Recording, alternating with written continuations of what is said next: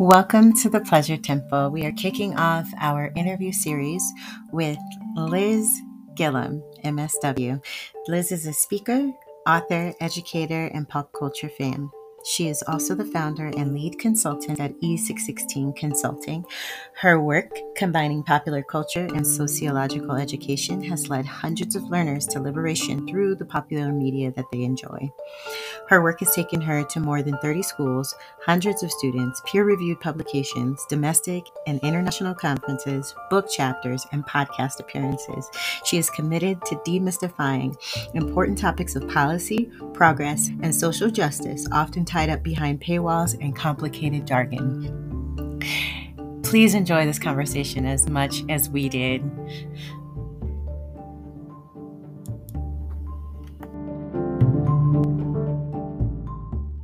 Oh my God. I am so excited today. Liz is here with us. and welcome to the Pleasure Temple. Per our production meeting, there's things you need to know. Oh, oh, my gosh. Welcome, Liz. welcome, welcome. I am excited about this conversation. I'm really happy to be here. I'm honored, honored to have been invited. So thank you for that. Oh, shoot. Like I told you before, who else? who else? I certainly don't don't know any other experts as yourself. Um, today's conversation is related to Hollywood and relationship models in movies or TV. Mm-hmm. And um, y'all heard Liz's intro. So, you know, expert on all things TV and movies and stuff. Come on. like it. I like to have I like to I get it's too much because I end up getting intellectual about everything we watch. And my right. husband, can we just if we could just be entertained right now? And I'm but you have to understand the elements of the score that bring up the juxtaposition. He's like, I don't. I'm not interested. I just want to watch the show. I just want to look at this. Right. Like, I just, just want to watch the movie. I don't. And I'm like, the, the themes and the, so yes. That is that is fine. Listen, I love getting super nerdy about a lot of stuff. so, yeah. um, we just so so we've been going through, you know, cheating celebrity stories. We've been going through this week, man. I know it's been wild. Yeah. It's like you're kicking on a retrograde, and everybody was like, "Surprise! Surprise!" yes, surprise oh. to the point where I think I'm like, "Are we still like in retrograde? What is going on? this is like a hangover from the retrograde? Nuts. It's like we did all this shadow work in retrograde and now you get to find out about it. It's really wild. I don't understand. Yeah, it's it's crazy. Um so we're, we're looking at relationship models here on the pleasure temple uh, like in how um, things sit on top of our pleasure how certain models mainly monogamy uh, mainly you know, working through the patriarchy and things. And we're certainly not being judgy about like, you know, what folks choose to do. But I would love for people to have a different view of what else is possible. And when I think about that, I think a lot about TV and what we're fed in Hollywood and and like what is perpetuated and who it's perpetuated by, who they're targeting, um, and just the types of like uh, uh, fuckery that just is going on and the messaging that we're receiving and we're all receiving it and no matter what we do here we're talking about tv and movies in particular but it's in our music it's in our art it's in uh, novels it's, it's in everything that we do and we certainly are being advertising i mean that's the number one culprit right there if yeah. we're really getting in, in picking, you know, nits or whatever. It's yeah. the neuro linguistic programming that we are receiving. And people folk like to talk about how they, oh, it ain't it ain't happening to them yet. They these main ones upholding this bullshit. Mm-hmm. so um which movies or TV shows influenced how you showed up in relationships in the past? Is that for me or for everybody? That's just- as for everybody. But you are our guest, so you can speak first. Okay. In the past, listen, okay, so I I don't know any of my friends who had healthy views of relationships in their home. So mm-hmm. all we had was TV, mm-hmm. movies, mm-hmm. music, even. Um, and music in the 80s, 90s was not perfect. But what I will right? give, I what I will give R&B is they still talked about the romance they still talked about the love. I will give them that. It was not perfect, but man, you, the proclamations of love, the oh, you, it was oh, it was still there, right? And yes. so I think if we're looking in terms of what was healthy and unhealthy, that was probably the healthiest because I want someone to sing to me like Avant saying my first love, or I want, hey. you know, I want these things. I want you to talk to me like Teddy Pendergrass talked to Come me. on now. yeah. Come on. You know, I want that, you know. but you know, when we talk about, I mean, people are always dumping on Disney movies, and it's no secret. I'm a huge Disney fan, but yes. we cannot ignore and not just the the heteronormative notions of the princess falling for Prince Charming. Right. We can't only look at the white norms of all the white princesses and everything else. And, and that's a whole other episode of, of yes. how that impacted us. But the what I think the more problematic notions of what Disney did in showing us these relationships is no matter how terrible the gentleman is, Mm-hmm. If you just hold on a little bit longer, you'll be your Prince Charming, right? And it's like, so in our lives, we're seeing all these ain't shit people and ain't shit dudes, and women who are staying and doing so much to make it work. But then over here, we're seeing that if I kiss enough frogs, eventually one will turn into a prince. Or oh. we're seeing, so we're seeing it in our lives, but then we're seeing it on TV. We're seeing in Pocahontas, the colonizer has come and he's he has called me a savage to my face, but to my mm. let me still skip over my kinfolk for him. Or we're, you know what? So it's like, forget the the whiteness, forget the Prince Charming. The fact that they keep telling us that no matter how awful these men are, it's our job to make ourselves worthy of them. Mm. So what the church. That's the church. Childhood, you know, that's not even getting to love and basketball. Baby, we in the temple today. Listen, I knew she was gonna bring a master class to us this day. You're welcome, folks but I mean, and then you know, you think about Love and Basketball was my senior year movie. Yes. We loved us some love and basketball. And he was such an ain't shit dude. Like I'm looking back on it now, like, what the heck? Like, what? what was that? What they had just convinced us Vince. that was that you know I'll play you for your heart, girl. He done. What is you talking about? Like, he didn't want you. He wasn't. You wasn't good enough. You up out your bed in the middle of the night? Right. I said, right. sir, go to hell. At my big age, fuck you and go to hell. I don't want it. It is funny you say that. I just recently rewatched um, A Thin Line Between Love and Hate about a month ago. With and Martin and uh, Martin oh, gal. and uh, Bobby Brown right? And mm-hmm. then Lynn Whitfield. I can just remember when all of these quintessential black movies, Love and Basketball, they come out, we love them, right? And I, it's funny how you open up because now your your your partner is like, can we just watch the movie? I see everything through such a critical lens because I cannot go back unconscious Correct. about how I see and receive the messages that are being pushed. So I'm looking at a thin line with a love and hate of love and hate. And I'm watching it with a guy, right? At this point in time. And all I kept saying, this movie is awful. We like this movie.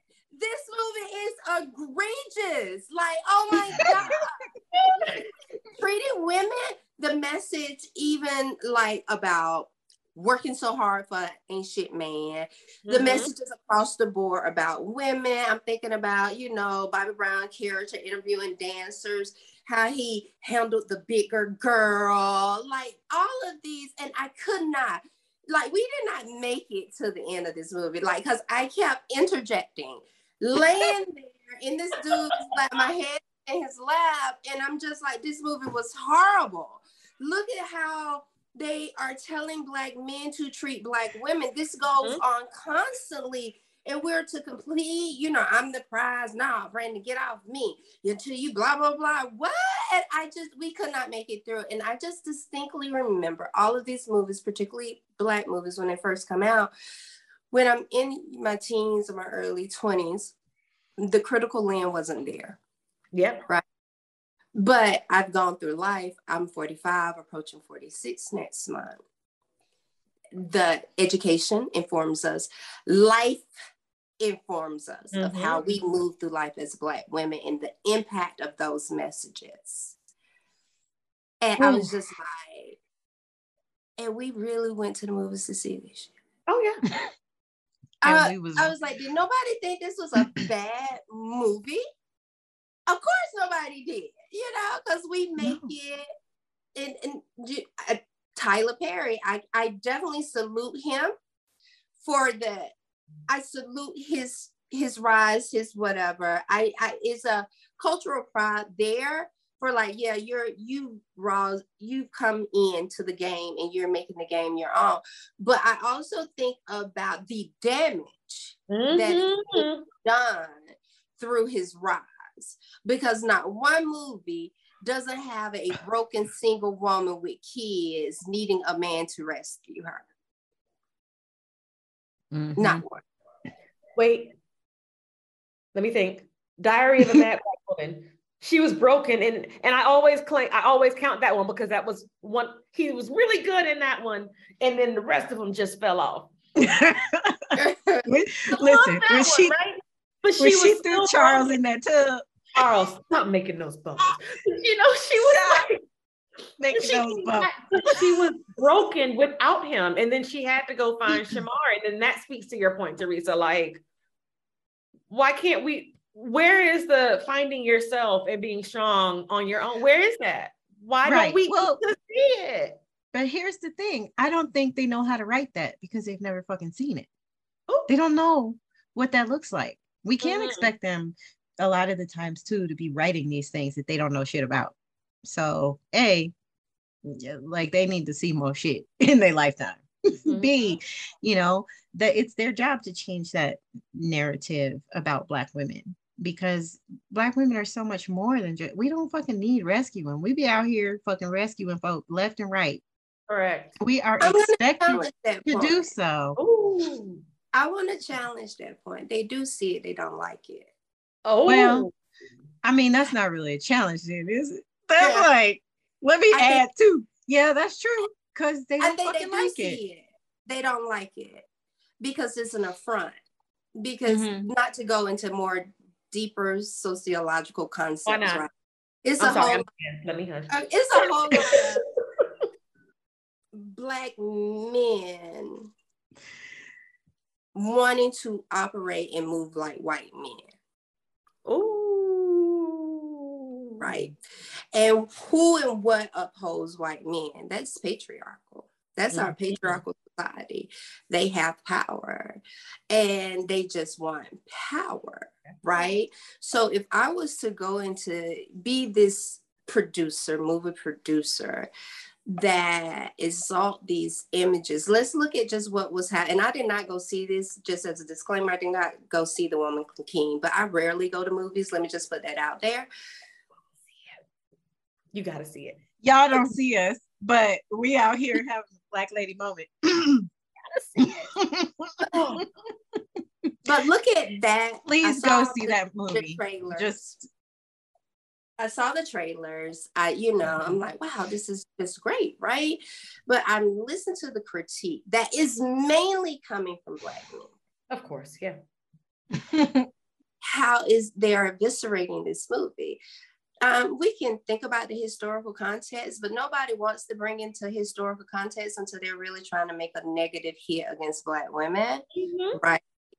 Um, nobody is exalting this beautiful movie about beautiful Black women and this tribe that held it down, positive or negative, in the strength of the back Black woman. Mm-hmm.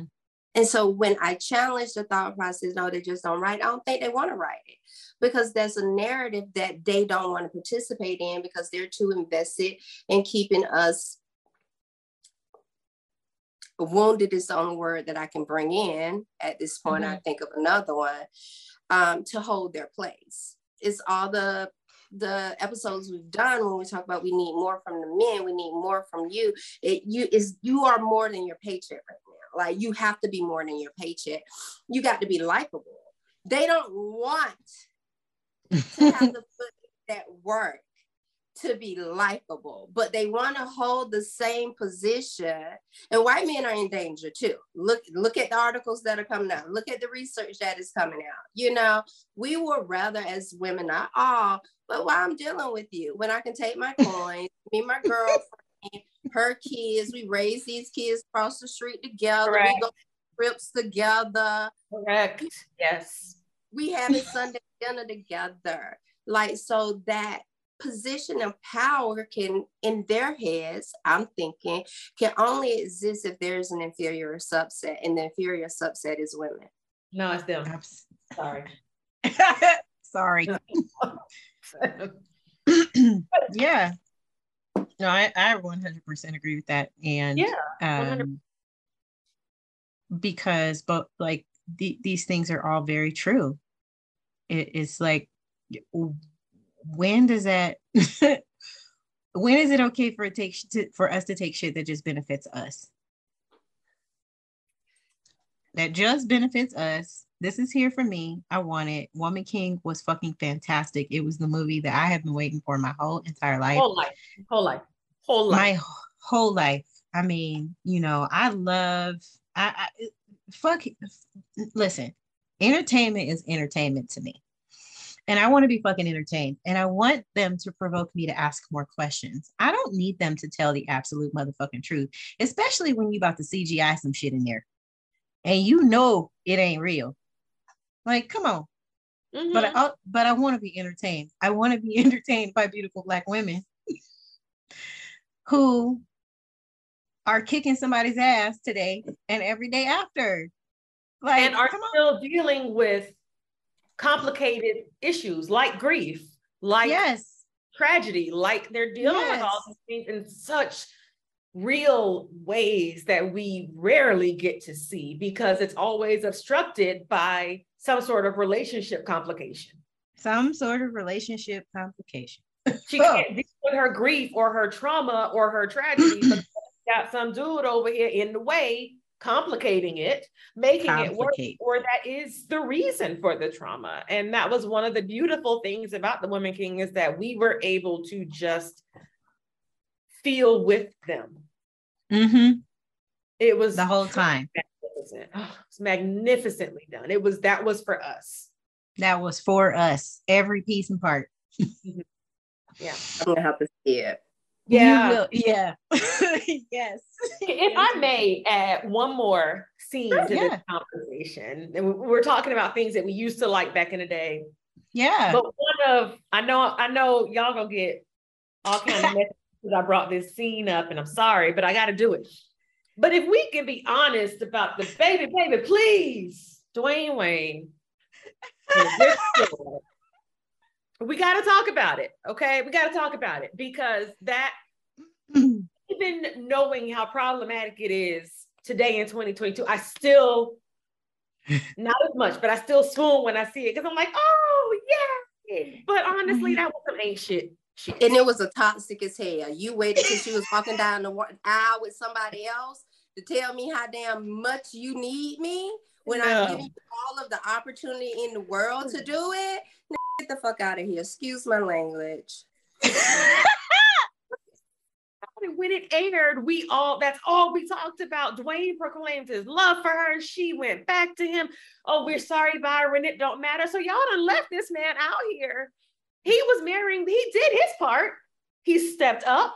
He proposed he was going to marry her and provide for her. And here goes Dwayne running. He didn't even, he, what are you doing? You're messing it up.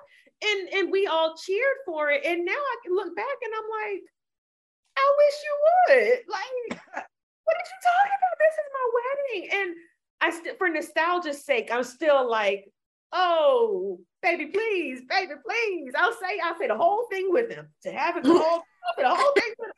But really, it's like. Oh, listen, security. Come get this man. Who is it? Okay, but this is that's exactly the shit I'm talking about.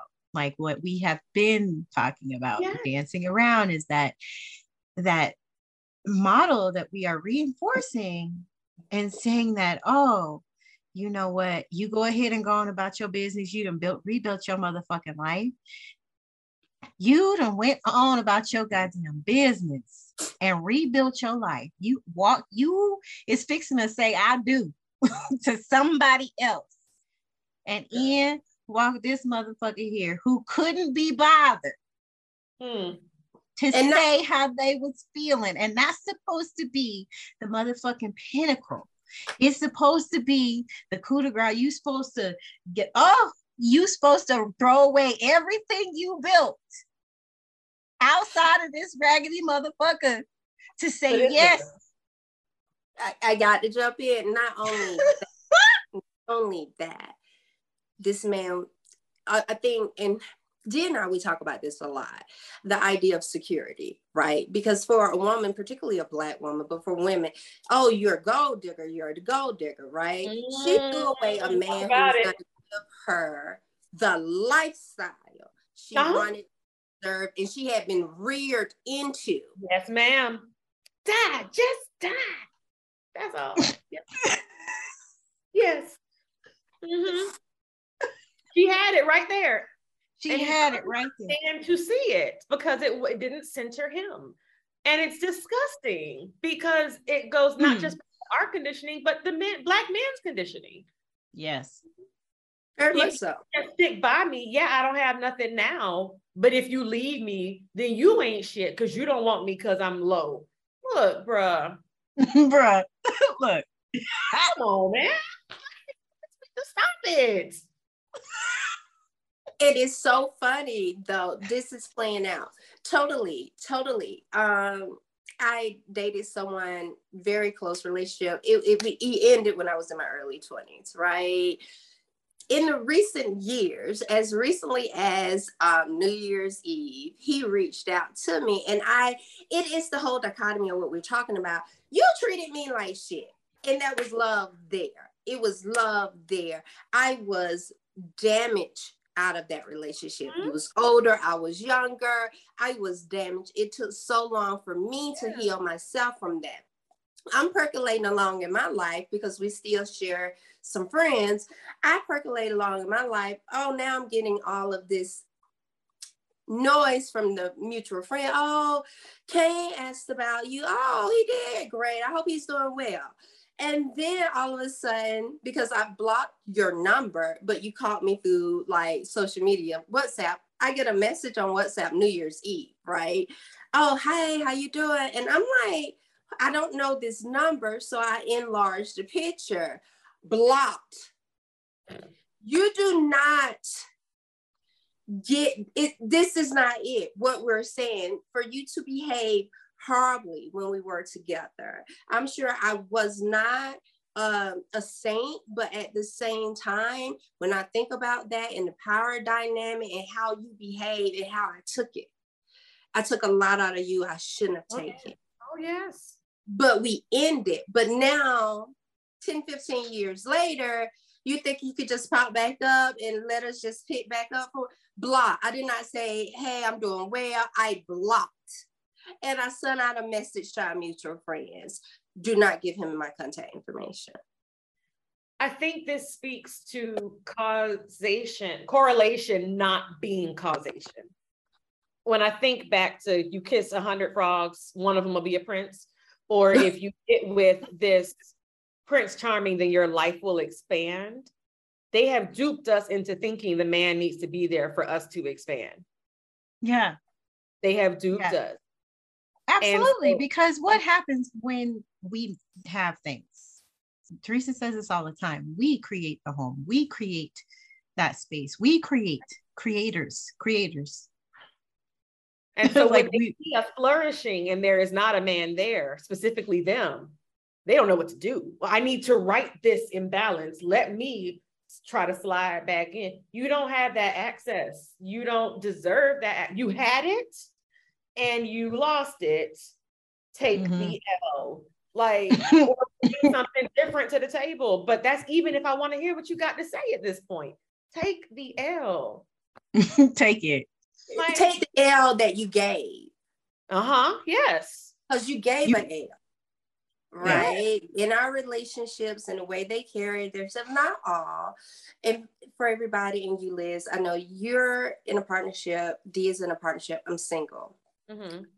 and very happily single not trying to boo up in this bitch not trying you know like this works for me and speaking to what you just talked about, that does create a conundrum for them. They mm-hmm. do not know how to handle themselves or operate in an environment that doesn't center them, that doesn't need them, that mm-hmm. may enjoy them, but doesn't need them. And they act a fool. Whether it's sly comments, whether it's piggybacking off of where the Bible speaks of a covenant and a man is over the covenant. What get the hell on? if you don't, oh God, nothing makes me angrier. nothing makes me angrier. Woo. But they're pulling out every every conceivable tool in the toolbox because their thought process the only way i can exist in here with you is to be above you Mm. So, how do I bring you down mm. to keep you in this cycle of toxicity, of a, in a relationship that doesn't work for you? Mm. You know, so it, yeah, you know, I love a, oh, I love a strong black woman, but y'all got to make some room. Back, Bishop Dre, you, you, I know you can buy your own car, but you got to make a need for me. No, I don't. Right, but even if you do make a need for them, you a gold digger. Uh, so, you know, we can't fucking win. We can't fucking that reminds win. me of that Eartha Kitt interview, which I love. Uh, so- when she screams, stupid. I love it. Stupid. Would you Com- ever compromise for what? Compromise for what? For what? I'm going to for enjoy who? my life. For who? Right. I'm going to enjoy my life and invite you to join me. Compromise? For what? Where was that when we were growing up? Where it's exactly? Not a new interview. Why did not. they show that? Like because they. If y'all don't know what we're talking about, look up Eartha Kitt. She is talking. She's being interviewed by someone, um, and she's talking garden. about whom. She was sitting in a garden. So she was sitting in beautiful greenery around her. Yes, she's smoking a cigarette. She got her robe on. She ain't dressed to impress nobody. Um, she's just Eartha Kitt sitting in her motherfucking garden talking. All she needs to be. Exactly. Everything and more. And so, you know, she's telling everybody that she's not going to compromise to have somebody in her life. And I don't think Black women should be compromising anymore. We're done with that shit. We are done with that shit. If you want something and and if somebody can't receive what you want because of what the shit that they going through, that's their problem. Mm-hmm. Yeah. And it does not mean that you shouldn't have it. My favorite statement everybody should have what they want, is whether yeah. what you want and what I want is aligned to get it together. Right. And it's okay mm-hmm. if it's mm-hmm. uh, so miss me with it. and miss you know and um it's interesting you know because to Liz's point, I come from a 50 year marriage. And mm-hmm. I always like to say um, that was the quintessential relationship that taught me what I didn't want. Ooh, See, say that. See, say that. Mm. That. and my parents, April the 11th, will celebrate 51 years together in the same household. You know what's wild? I think a lot of people uh, take offense to that because it's like you've been married 50 years and that that that's not something you would want. Fuck no, I'm not getting any prizes out of this. Like for y'all to say congratulations, for y'all to say, oh, you know, but ain't when wasn't present for all the motherfucking problems we'd have had. And when I hear men talk about, I wish they would go back to how our grandmamas used to be. I always say, show me a motherfucker who never had a conversation with their grandmama. Because let me tell you what your grandmama, my grandmama told me. Mm-hmm. Let That's me tell you how they talk to their daughters and their granddaughters and their great great granddaughters when it came to that. That's it. That's it. That's why we don't want the old 50 year marriages because they they did not feel if we are talking about the images that we got Mm-hmm. You know the images that they got and the guilt and the shame and everything else. And then there's the church on top of that. We know everything that they got. Yeah. They weren't Teresa come back. Teresa to run off me um, my cat. yeah. you know that they weren't leaving. Girl. You know, they they weren't and they were miserable and they weren't leaving. And so, no, I don't want that. I don't have any interest in being miserable in my own home. I don't want it. And they didn't have the resources to leave. Uh-huh. And that is also when I hear it, I'm telling you, when I hear it, I, I deep dive all the time because I'm just weird like this. I deep dive into Christian Twitter and Chris, Christian environments, oh, particularly evangelical Christian environments, and I deep dive into the manosphere because this blows my mind on a daily basis. Like to hear people speak about this and this nostalgic um, feelings that's being espoused for an era number one that you weren't born in. First up, first off, mm-hmm. you you were not born in that era. Leave it to Beaver. You know what I'm saying? You weren't born there, sir. Um, so you have a fantasy, just like entertainment feeds us a fantasy of toxicity. You have mm-hmm. a fantasy of what this lifestyle was like. Hmm.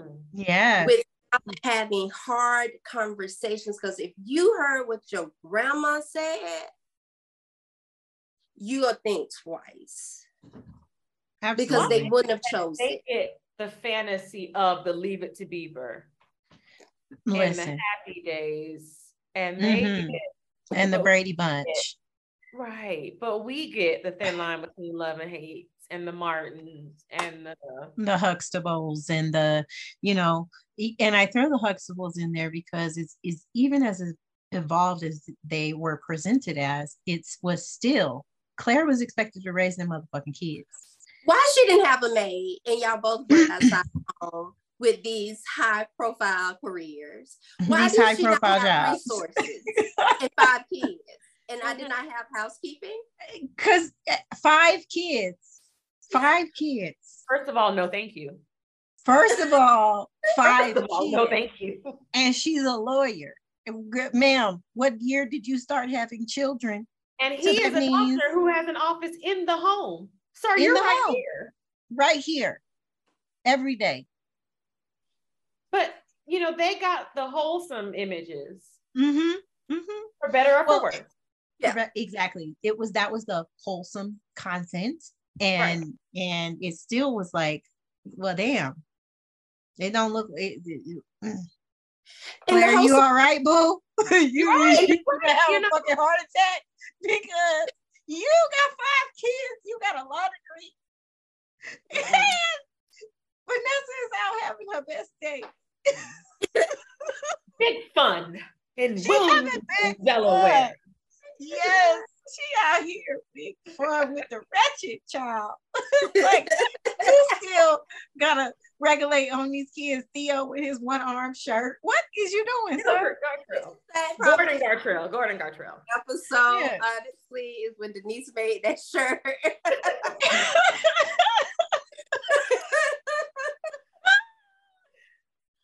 Oh my goodness.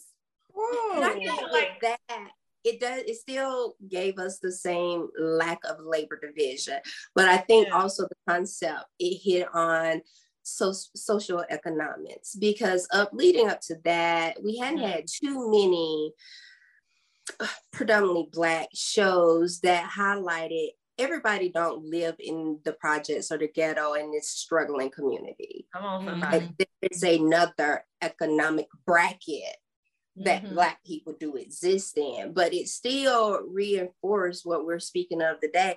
How are you to do all of this? I, I, I got a law degree. I'm a partner at a practice. You're a doctor. We got five kids of various ages. Who need? Who need you need. and i have no and i have I, we didn't outsource anything here hmm. because that's uh, it, it's unrealistic Liz, you know, you over there getting a whole PhD. It's unrealistic, and you don't I have five children. My laundry. I don't have. I don't. I don't want it anymore. It brings me anxiety. It doesn't bring me joy. I'm not doing it anymore. Like I'm just not. I do too much other stuff to worry about that. I'm not. I do too much other stuff to worry well, about. We can't be in all the spaces at one time. Functionally you know like not not functionally. Um let's bring us into the present because now i think like right now we oh liz is ready. It's the ether. We out here. And we out here. Reining back in which is you know listen we could go on for for ages and it's fine. Um since we're starting to we're just starting to like the tip of the iceberg now with more inclusive models in film and tv um, like what's your favorite thing right now? And also what do you think needs more attention? My favorite thing right now. Mm-hmm. i have two of them. Oh. I have two of them. Um my favorite favorite favorite thing favorite thing as a queer woman but also as a mother mm-hmm.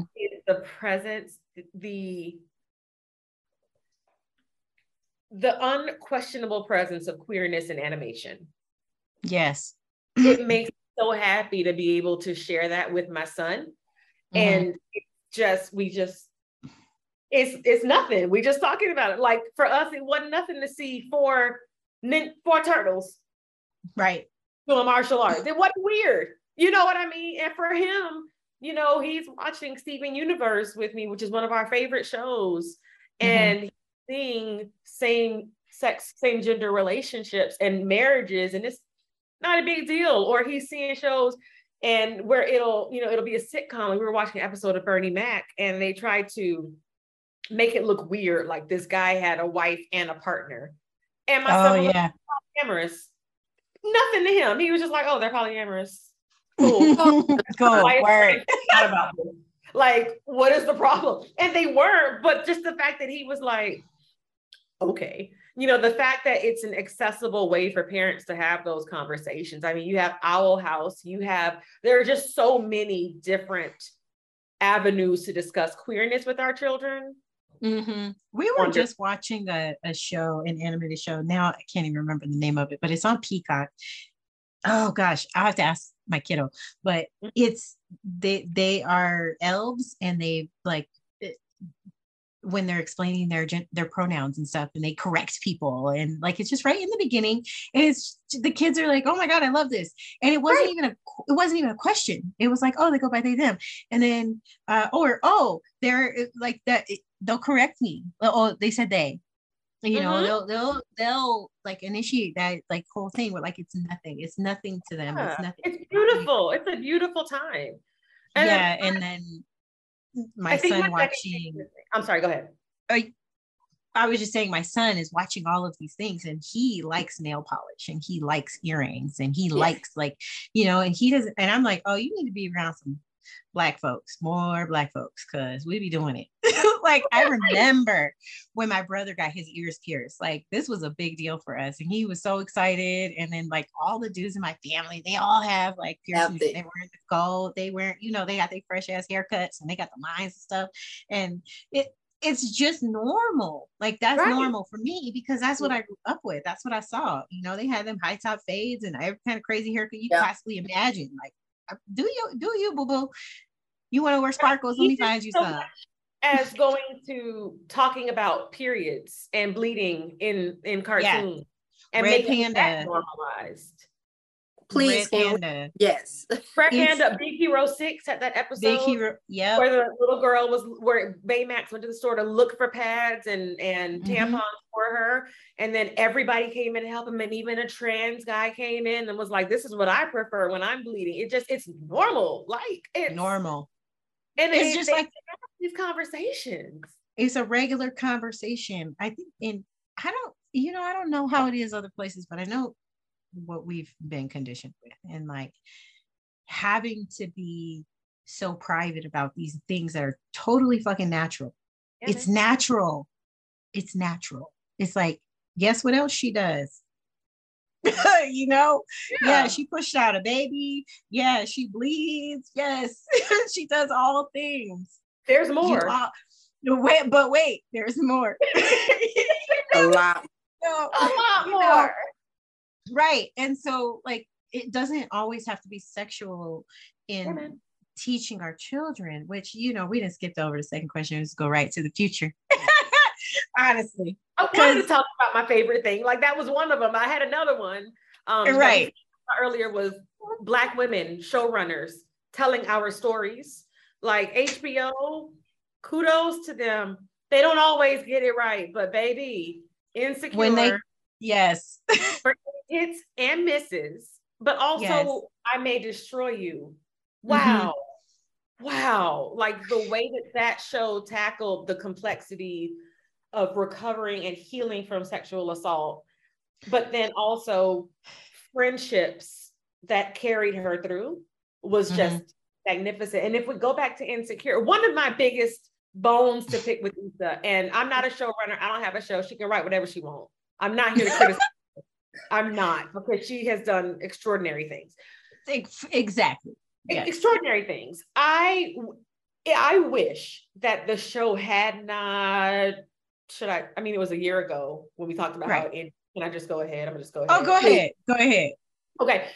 I because I, I mean I I haven't seen the last two seasons, but oh, I'm gonna watch. I can't, I can't do it then. Like I don't. You wanna, can.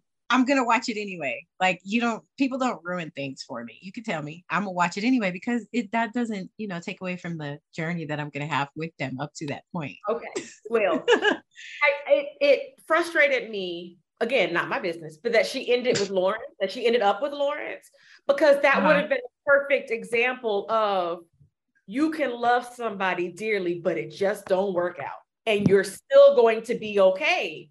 And yes they spent so much time not being together, like all the way to the last episode, you were like, are they gonna get together or aren't they? And it was just you didn't know. And then Pretty Little Red Bow Tie was all done and they were together. And it's like, but she was doing a great job by herself. Right. Like, See? like why do we even when we're writing it? Why that's we, what I'm t- that's what I'm talking about mm-hmm. though, that yeah. reinforcement. Like yeah. it's that whole like we can get to that point where we can tell this story, but we dip back into that whole narrative of, you know, let me put this red bow on it because it's comfortable, because it's palatable, because people have seen this before and they believe in it. Yep. Whereas, like, you know, can we do something else? Can that's the plot twist right there right. you don't have to tell this story like all the other stories are told we can start saying something different even if you are telling the story in that manner up to that point right because that's this where we turn the stone right like but you would expect her to put the red bow on it. You would expect her to like, oh, I'm going, oh, I'm gonna go end up with him anyway, because you know he was my twin flame and he was the love of my life, Lord. He was my soulmate. But what we're asking too Um, yes, we want a different ending of things, but I think what is also being challenged in this conversation that we are having is the societal images and pressures that has been pushed for centuries. Sure. And to break outside of that, to elaborate on the point I'm attempting to make, not making it yet, it used to really irritate me um, when my girlfriends talk about singleness. Oh, I just wish my life, I, my life would be better with a man. I used to just like lose it, right? I'm just like, wow. Until I became more um, I extended grace to more of the conversation because what I realized is like, y'all are really craving this. Like deep down, this is, you want that brass ring. And so I became more graceful in listening to it because in my life, I don't feel that way. Like, mm-hmm. so I'm thinking, that's such an insulting thought because you have all of this life. Like my life is so full, and you're sitting here longing for something that you know of, but you don't know it. Mm-hmm. And coming from the 50 plus year marriage, I was in the household. I was raised by these people. Y'all don't know it. You think you know, because of entertainment, because of mm. these images and this theme that has been pushed. So, yes, I definitely would love for them to break out of it, but I think deep down, subconsciously, they want it. They want it, you know? And so, let's yes, he treats you like shit. Yes, he wasn't there for your big moments. Yes, you thrive without him. But oh my God, you got him in the end. Only girl, you persevere. Keep kissing those frogs, sis. Girl, you persevere. I can't. I just want to pick up my purse and leave the room right now. okay, but also wanting something that if you hadn't been in that grind, the one thing I'm gonna say, what I know of relationships, particularly marriage, sacrifice. Hmm. Sacrifice compromise. And a lot of times it is the female who's doing all of the compromising and all of the sacrifice. If you're not there, if you hadn't seen it for what it was and what it is, and it can be beautiful as well as draining. If you hadn't had a front row seat, and I love it because the majority of my friends started getting married when we were fresh out of college. Uh, I only have one or one or two divorces on the on the record, but I've had a window seat. Let me tell you, and I'm the vault because everybody comes to me and they tell me how they're feeling. I'm seeing this thing. I have a window seat, y'all. And in the last recent months, I'm getting these same women who are knocking on 50, like 15, 20 years of marriage. Is like, you know what? If I had to do it all over again, I wouldn't do it. I have a good husband, but Mm-mm. But Mm-mm. or I've had even the conversation, you know what, Teresa, I used to think you was such a hoe. And I was like, well, I was, and I made no I made no contentions about that. Correct. Right? Like I was living my life. Now you want a hoe. And now you regret not hoeing before locking it down at 22, 23. Mm-hmm. Now you want to bring different things, but once again, to get back to our topic, is this conceptualization of a fucking fantasy that's being interacted or acted out in real life right. without understanding the real life consequences and the output and the input of real relationships without being meaningfully built upon or emotionally intelligent enough to know when something is not working mm, for you. Come on, emotional intelligence. Hey, listen. Come on, emotional I, intelligence. that is like a running theme up in here because seriously, like I don't know either if I would have listened. Maybe I would have listened if somebody were telling me I would or. Or if I, I don't know, but but I also I got to see it through uh, several different iterations of marriage close uh, or or of divorce. So my mom and my father were very young when they got married, and they ain't had no business getting married. Now that I'm my big age, looking back at them, what was y'all doing? Why y'all was doing that? Y'all because the church and the society in the black there you family, go that part Oh, owe them. And that every part. story tells us that the prize at the end of the race is the is ring. The is the is ring. The is the husband and the family, and the, the, children, you know, and and here I am, you you know, poly homemaker over here. I got the husband, I got the kids, I got the fence, I got the dogs, I got the chickens and the bunnies and the cats. And let me tell you something, my fucking feelings. like y'all, I'm putting in more work than I ever could have if fucking imagined. Imagine. And I still feel unappreciated. Mm-hmm. I feel like I don't fucking exist in here, in this mm. container. What mm. everybody is supposed to want. Let me tell you, you know, y'all want to see the show, follow all my Instagram accounts. what we do is absolutely for real. And that shit comes from me. You know, it, mm-hmm. I got to show up for that shit. I have to show up for that shit. So it's my real life. And, you know, you can follow any of my Instagram accounts and you can see the other side of my very real life of me dealing with destruction and grief and like shit that's horrifying, the most worst shit you can possibly think to happen to somebody over and over and over.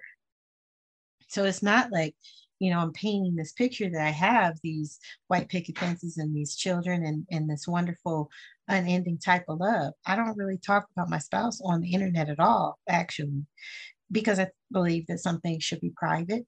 Oh, but in this model here that we're we're working with, shit, man, I get very, very candid about the shit we be going through. And it's not for punks. I'm gonna tell you, this marriage shit, even in the most spectacular of circumstances, shit be happening. And if you don't know yourself, if you don't know yourself, the shit will eat you alive.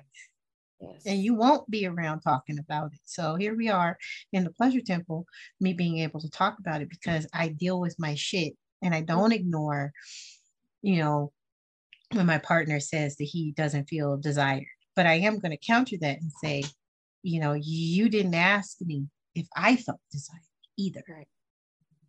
Yeah. I am going because because no more am I going to sit down on on on my shit and say, well, he is fine and everything's fine and I'm not showing up to do enough and I need to do more. Listen, I also need more. I need different. I need support you know like you you you don't just live here you love here. That's right. That part. That part. That part.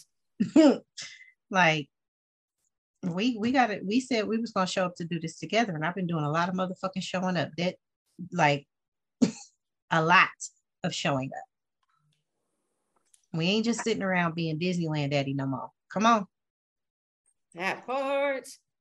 And that is what I think um, is being left out of the storytelling today, right? Mm-hmm. And how we open up and how like we talk about all of these movies, like what the hell? And we applauded this. We yeah. applauded that because that was slash is the theme, particularly in Black America the man is the prize. You show up, you deal with whatever, whatever. Oh, he paying the bills. He bring home his check. And, and it, mm, I remember mom said something years ago, and she wasn't talking to me. I was just the nosy ass kid that was always underfoot. So I heard the conversations. You know, girl, I wouldn't be worried about who he run out in the streets. Long he bring it home when he, he bring home that check, I wouldn't even be worried about that. I'm also from a very small town where it's heavily, I grew up knowing people from single households, but I grew up around a lot of marriage, right? The thought process behind that. My mom would say it to this day. It was shameful for a young lady to walk around pregnant and unmarried. So a lot of marriages came because of sexual activity that may have resulted in a pregnancy, and they ass had to go ahead and get married. Or they went ahead and just locked it down quick, young marriages. And the behavior that I saw men exhibited, and my father is not exempt from this. Knock on the door, he was a hella provider. He's a shit husband. Shit, mm. shit, shit husband you know, and to see these women not take care of themselves emotionally because emotional care was not a priority. You you cook, you raising the kids, or they cook a good ass damn meal. That that's where they got their accolades. Kids are nice and clean and fresh but what is anyone taking care of the inners? Because I'm here to tell you, as a single woman, I don't have children, but when I'm engaged in the mommy auntie role, which I had some time over the summer with a nine year old, I'm working full time. I'm engaging with my parents. And I'm like, how the fuck do people do this shit every day? Y'all do this shit every day? like, like I'm calling friends with kids. Y'all do this shit every day. Like, and of course I'm gonna give this nine-year-old what she need and turn myself over to the moment. But I was like, yo, I don't like this. I don't. And there's not enough room for even us who do this every day to say that I don't like there's this. Not. There's not. Um, because again, there's that construct of you, you are supposed to like this This is supposed to be the this most joyful time. You got the prize. This is the prize. But what happens when one of your kids dies? Because that should be happening. It happened to me. You think it ain't gonna happen to you. You hope it don't happen to you. I was one of those people, but I'm no longer able to be in that space. You know, what happens? What happens when your kid is born with a, a, a disability? mm-hmm. and they're not the kid that you can parade around like every other kid and, and we do all this bragging about all of their milestones and this and that and the other. We get, we, we start slipping through the cracks. Mm-hmm. You know, I'm I'm that mom too. So I'm like, oh shit, I feel really robbed. And somebody has told me that I was really selfish for saying that. And I was like, where they at? I just want to talk. I just want to talk. Where they at? Where they at? Don't I worry, they got thought. they got told. Don't worry, because you know I'm not that person that sits around and is like, you know what? Let me let me tell you, I'll make a motherfucking whole ass art exhibits. You won't ever want to be in my presence because I will always mirror the shit that you are afraid of happening. And, and I'm still here. And I'm here to talk about it. And I'm here to lift others up about it. And I'm here to give space for other people to talk about it. You know, I'm always going to say shit that you, you, oh, I can't believe you would say your motherhood is supposed to be. Yeah, it's supposed to be. I heard you. Right. Supposed to be. Supposed to be. There supposed were not enough conversations around this now, and there were not enough when we were growing up. It was always that children and motherhood was the prize. And if you wanted to do something else with your life, you were selfish. You weren't yeah. serious about life. You were doing too much. But then at the, it's, it's, it's this it's this whole thing. It's, it's this whole mess because I wish a lot of times I love my my my partner and I love my son to pieces. Yep. I love them. Cannot imagine a life without them. On the other hand, if there had more people who had said, do more shit before you get married if you want to get married. It was never even presented as an option. And so much time got spent with so many ain't shit dudes trying to make them the wasting your youth. Prince. Wasting so your that, energy. Wasting my years and my energy trying to turn them from frogs into princes when if someone had just said you know if you don't want to get married you don't have to why does that why is that a revolutionary statement? Because everything we see in movies and TV and music is toward an end goal of a relationship and children so that women stop doing shit on their own, so that we stop being excellent out here and doing this stuff. And then when we have the husband and the child, and then we decide to be a stay at home mom to then take care of the family that you told me I was supposed to have, now I'm not doing enough. Now I'm not being serious about life because I am not working on my career. There is no way to win from any messaging because we are never going to be enough, period never going to be enough and we're never centered. No. We're nope. never centered. But this is the thing you have a starring role, you just don't have the starring role because the starring role eliminates everybody else men, children, everybody else. You are, what is it? Um, what they you get the supporting cast, supporting actress you're the supporting actress to it you know and and and we only carry pregnant people only carry the uterus we only carry the ability to give life here to carry nurture produce life yeah i'm a supporting cast member mm. my mm. feeling i shouldn't get the biggest check mm. I remember one of the counselors in my high school got her doctorate my mom got her doctorate when I was eight, and my mom always had both last names of my sister and I because she had my sister as a teen, and then my she married my dad, so she kept both last names because she always said both my girls are a part of me. I'm not, you know, that, that was how she chose to go on about her business. But another counselor got her doctorate and kept her maiden name on it. And she got so much flack for that. And she's like, he didn't earn this degree. I did. I did this. I did this.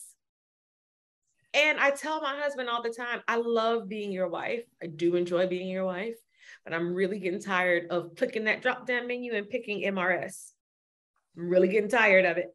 Really getting tired of it because I've been working for six years on this DR and I want to go ahead and click it. That's mine, you know, and we don't we didn't hear it then we don't hear it now and i am making it a point to make sure any child that is that talks to me here whoever your partner is if you choose to have one whoever your kids are if you choose to have i'm not putting this on my son where are my grandbabies? I need grand i'm not putting this on him. I'm not doing that's nonsense. Thank you. It's nonsense. And my, that was one thing my mom never did. She's like you have to decide kids was always an understood thing, but she never pressured us by the where are my grandkids, where are my Oh my God.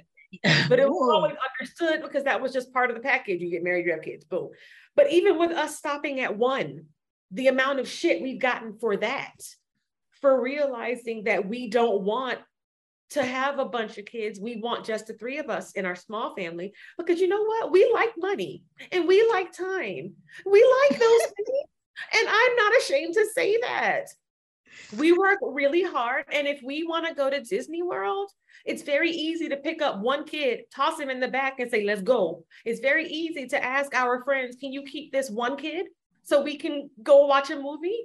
It's we stopped at one intentionally because we always said, you know, he's an eclectic kid. If he wants to dance, if he wants to do any of these things, we have the we want to have the resources for him to be able to do that. You know, and we get so much shit for stopping at one. Well, is he going to be lonely? He's fine. He's mm. fine. It just that's the thing. Like people think that having multiple kids stops you from being lonely. Insert. I'm lonely. My mama had two kids. I'm lonely. I don't even talk to him, my brother that often because he's crazy. Like, I'm saying it on the radio. He know he crazy, so he ain't even gonna listen to this. So whatever. Anyway, um, and then I've got two younger siblings from my father, and it it's it's what you're saying uh, is is another so romanticizing, another form of romanticization of yeah. sibling having children and having sibling relate. Oh, they're gonna grow up so close. Oh, they're gonna have each other. Oh, we're gonna have somebody well, to take care of us. Whatever that is, is mm. another romanticizing mm-hmm. of a without role. without acknowledging that they actually have to do the work to foster these relationships. Like who the shit is that? That's that's on that's on the parent. And so this is where we come up with the sibling rivalries and shit like that because like you, you have to be present to foster these relationships. My brother and I were very close when we were growing up because that was the fucking standard in our household. My mm-hmm. mom was like, it's the three of us. She was a single parent. She was doing a hell of a lot of single parenting. My dad ain't wasn't shit. And you know, because of all the shit that he was going through, now that I have my my hindsight is 2020, like they always say. Um, I can understand very deeply why my parents are who the people they are today, to this day. And I can understand without guilt why I have cut off my mother. And I will never speak to her again. So don't even come at me talking about she your mama. Fuck her. Anyway. We don't say here. We don't do that here. Not no, no, not you. Other folk. You, you know, we get a lot of that. We get a well, lot. I'm telling them too that we don't do. I'm the guest, but I'm also telling them that we don't do. we, we don't, don't do that. that here. We do mm-hmm. not. We absolutely do not. Because you know, all of these relationships require you to fucking show up. They require maintenance. They require us fostering the shit of saying, like, this is your brother, this is your sister, this is your cousin, this is your mom, this is your grandma. All of those relationships require maintenance. They require our essence. They require us to be present. And so we're accepting these substandards but motherfucking relationships because of like, oh, blind loyalty. That's your cousin. That's your mama. That's your grandma that you have to respect. Mm-mm, we don't, we ain't doing that no more. Which brings me to the future of love. And it's like, what are we changing in our culture around sex, around intimacy, intimacy, partnerships, and all this other stuff? Um, giving this to our kids and saying like this is my boundary with my mother and if you ever have to set this boundary with me i get it Mm-hmm. And if you like, if you don't want to have children, baby, I get it. You right. I don't, that is not an expectation that I have of my children either. It's like, you do whatever shit. Listen, let me tell you something. You can do whatever you want to do. You can create whatever you'd like to create for yourself. I know you'll know how to show up though. Whatever you choose, you need to know how to show up. And so, like, this is the behavior that I'm modeling for you right now. Like, I'm angry and I'm sorry if it's mm-hmm. affecting you some kind of way. Here's why I'm angry. You might not even get it until you're 30, until you have your own kids or whatever. And I have to trust that.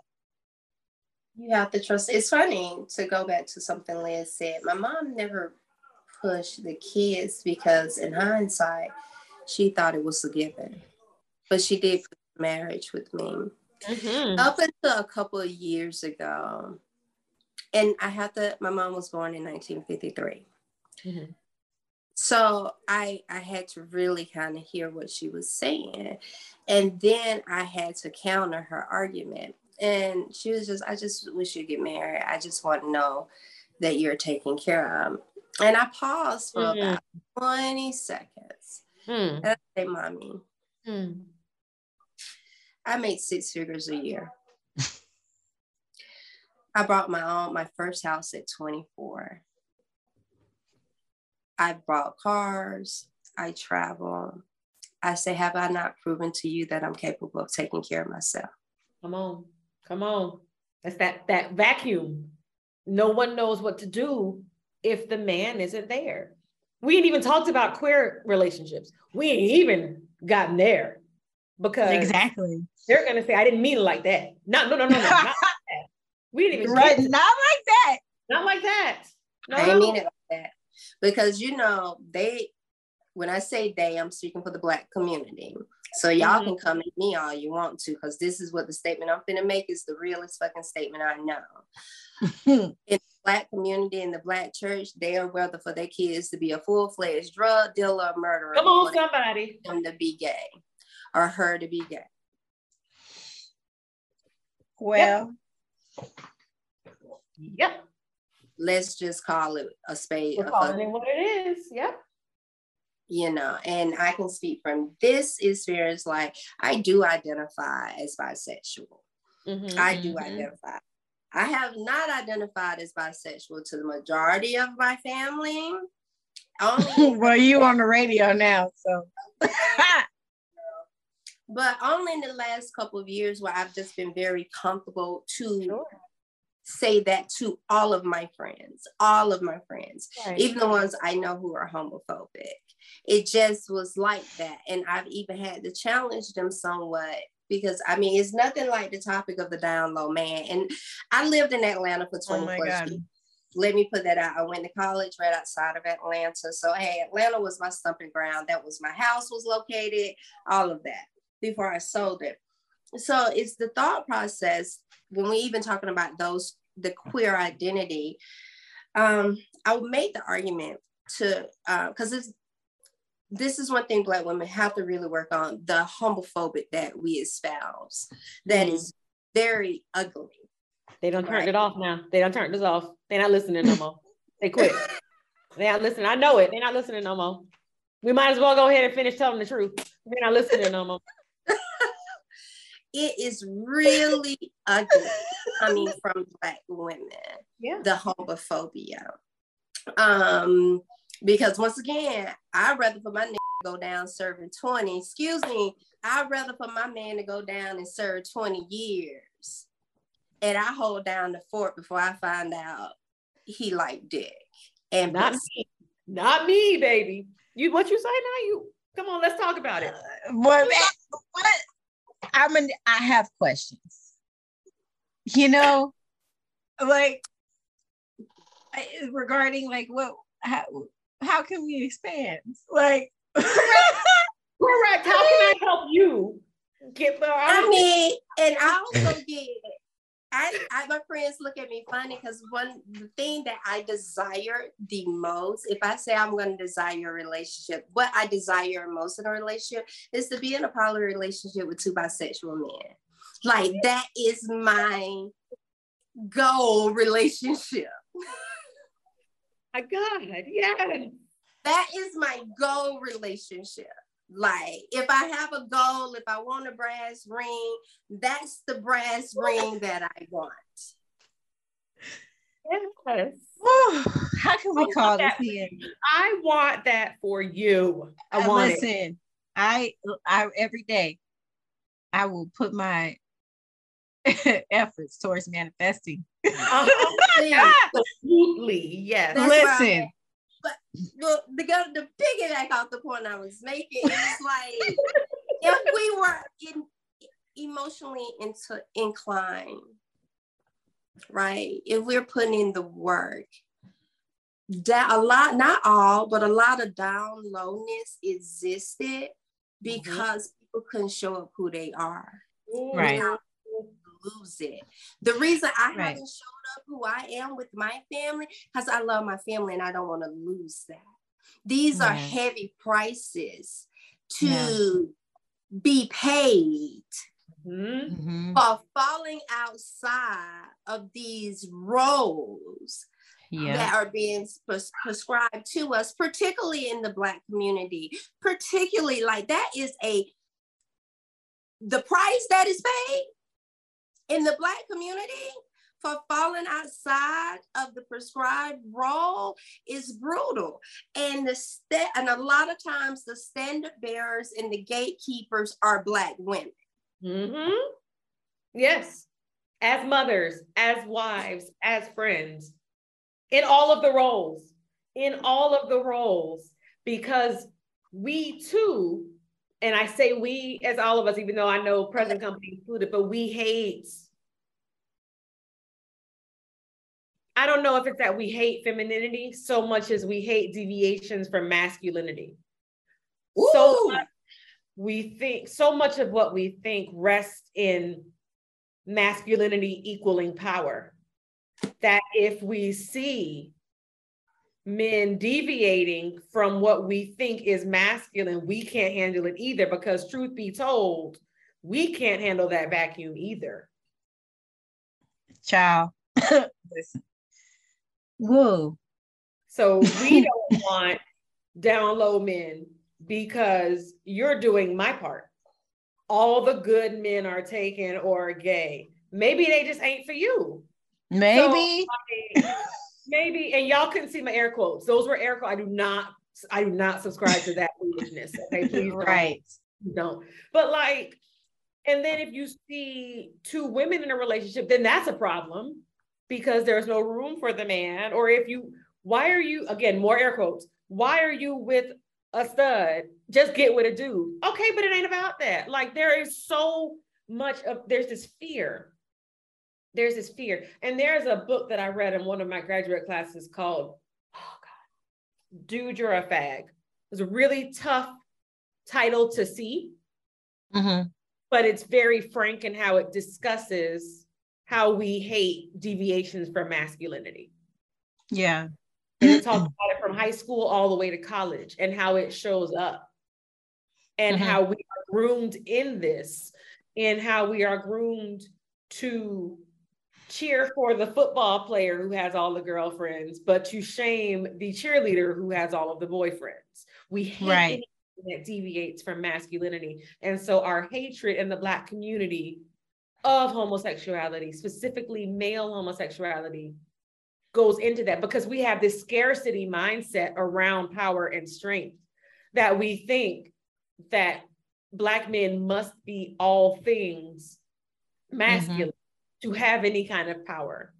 When that's but they're not well but even then what what what kind of power are they having because again the lowest man on the totem pole here. But they're still above black women. But they're still, still above black women. So like yeah. we is just the lowest lowest of the low uh-huh. on the motherfucking totem pole. Yeah and so and, and I don't, of us have, have subscribed to this belief that our job our mm-hmm. responsibility is to hold them up. Yeah, no, that's not. we done doing that. Come back. Listen, we did through purses, we did through shoes. We like this that came here to shut this shit down today. we didn't even talk about Hollywood anymore. I'm sorry, we didn't move into the whole sociological thought process of black. No, keep we, on. Let's go from the images that are filtered down through Hollywood. So mm-hmm. we're it's still tied in, people, but we're going a little deeper. Yeah. Yeah. Well, and the flip side of that is all of the shows, all of the movies that yeah. have the marriage as the prize, mm-hmm. the shit goes off, the credits roll. no about what to do once you get this prize. Right. That's Nobody tells somebody a bouquet of flowers and not telling them how to keep it alive. Exactly. Not eh, or not telling them that they're gonna die. Right. And, and then when you should it's their fault. Yeah. No. You don't know how to take care of it. Everybody looks forward. One friend told me this. Everybody looks forward to the baby being born and what to expect at the nine months and all of that. And when the baby got here, she was like, shit, nobody tell me what to do with the baby when the baby is here. Right. Like it just stops. That's right. yeah. Yeah. Yeah. Whereas that's like a deviation from what we were naturally programmed to do. So like you know, it is a whole ass deviation from that. Mm-hmm. And we are in these individualized concepts of family. We are like, you should be able to handle all the shit by yourself. And I don't know why you haven't. Like, um, you know, because we're women and um, pregnant people have the uterus and automatic i think the thought process is automatic the nurturing like mm-hmm. oh the mm-hmm. uterus comes with the handbook of nurture, of care, of this is what you do when X happens. This is what you do when X happen. Life is a learning tool. Nobody knows this. Like nobody gets a handbook to say uh, when your kid coughs three times and their fever is up to, you know, and they're tugging on their ear, that's an ear infection, unless you've dealt with that before. Okay. Unless somebody has, exp- you know, exposed this to you. You take the kid to the doctor, doctor's like, yeah, when they're tugging on their ear, that's a sign their ear is aching. So you tuck that knowledge in the back of your head. until it comes up again. And I think that is the same way, or we, sh- society does women a fucking disservice. Mm-hmm. because everybody is thinking you're a woman, you're you nurture, you you hold up, you do this and you do that we don't come with fucking handbooks, but we are a product of our foundation. We are a product of our home life. We are a product of all of these messages that are being bombarded to us. And we have to filter. And when we filter to the point where we like, you know what? That I don't think I like. I'm gonna create a different message for myself. Mm-hmm. Now they throwing damn temper tantrums and they're rolling out or they in front of a damn podcast talking about plate fixings and shit and what you bring to the table. Listen, any motherfucker that's expecting me to fix their plate at the cookout is gonna be hungry. Oh, sorry. I went off on a tangent, but see, forget the first time because my husband was born and raised here in Tallahassee, which is mm-hmm. the South. I was born and raised in Miami, which is not the South. And so many, I, we went to a cookout and I remember his friend made her her partner a plate and i remember leaning over to him very genuinely asking him and he laughed at me and i said is something is he okay is something wrong with him and he was and he laughed and he's like you know, I know you don't get it. He's like, I don't ex- I don't I never expected that from you, but it's a thing up here. People like to have their plates made. And I was like, but why? Not people. Not Men. people. But but the women were upholding it. And I was like, to me, it just didn't make sense because I'm like, you know how much you want, you know what you want. Let's cut out the middle. Let's go make your plates. This is silly.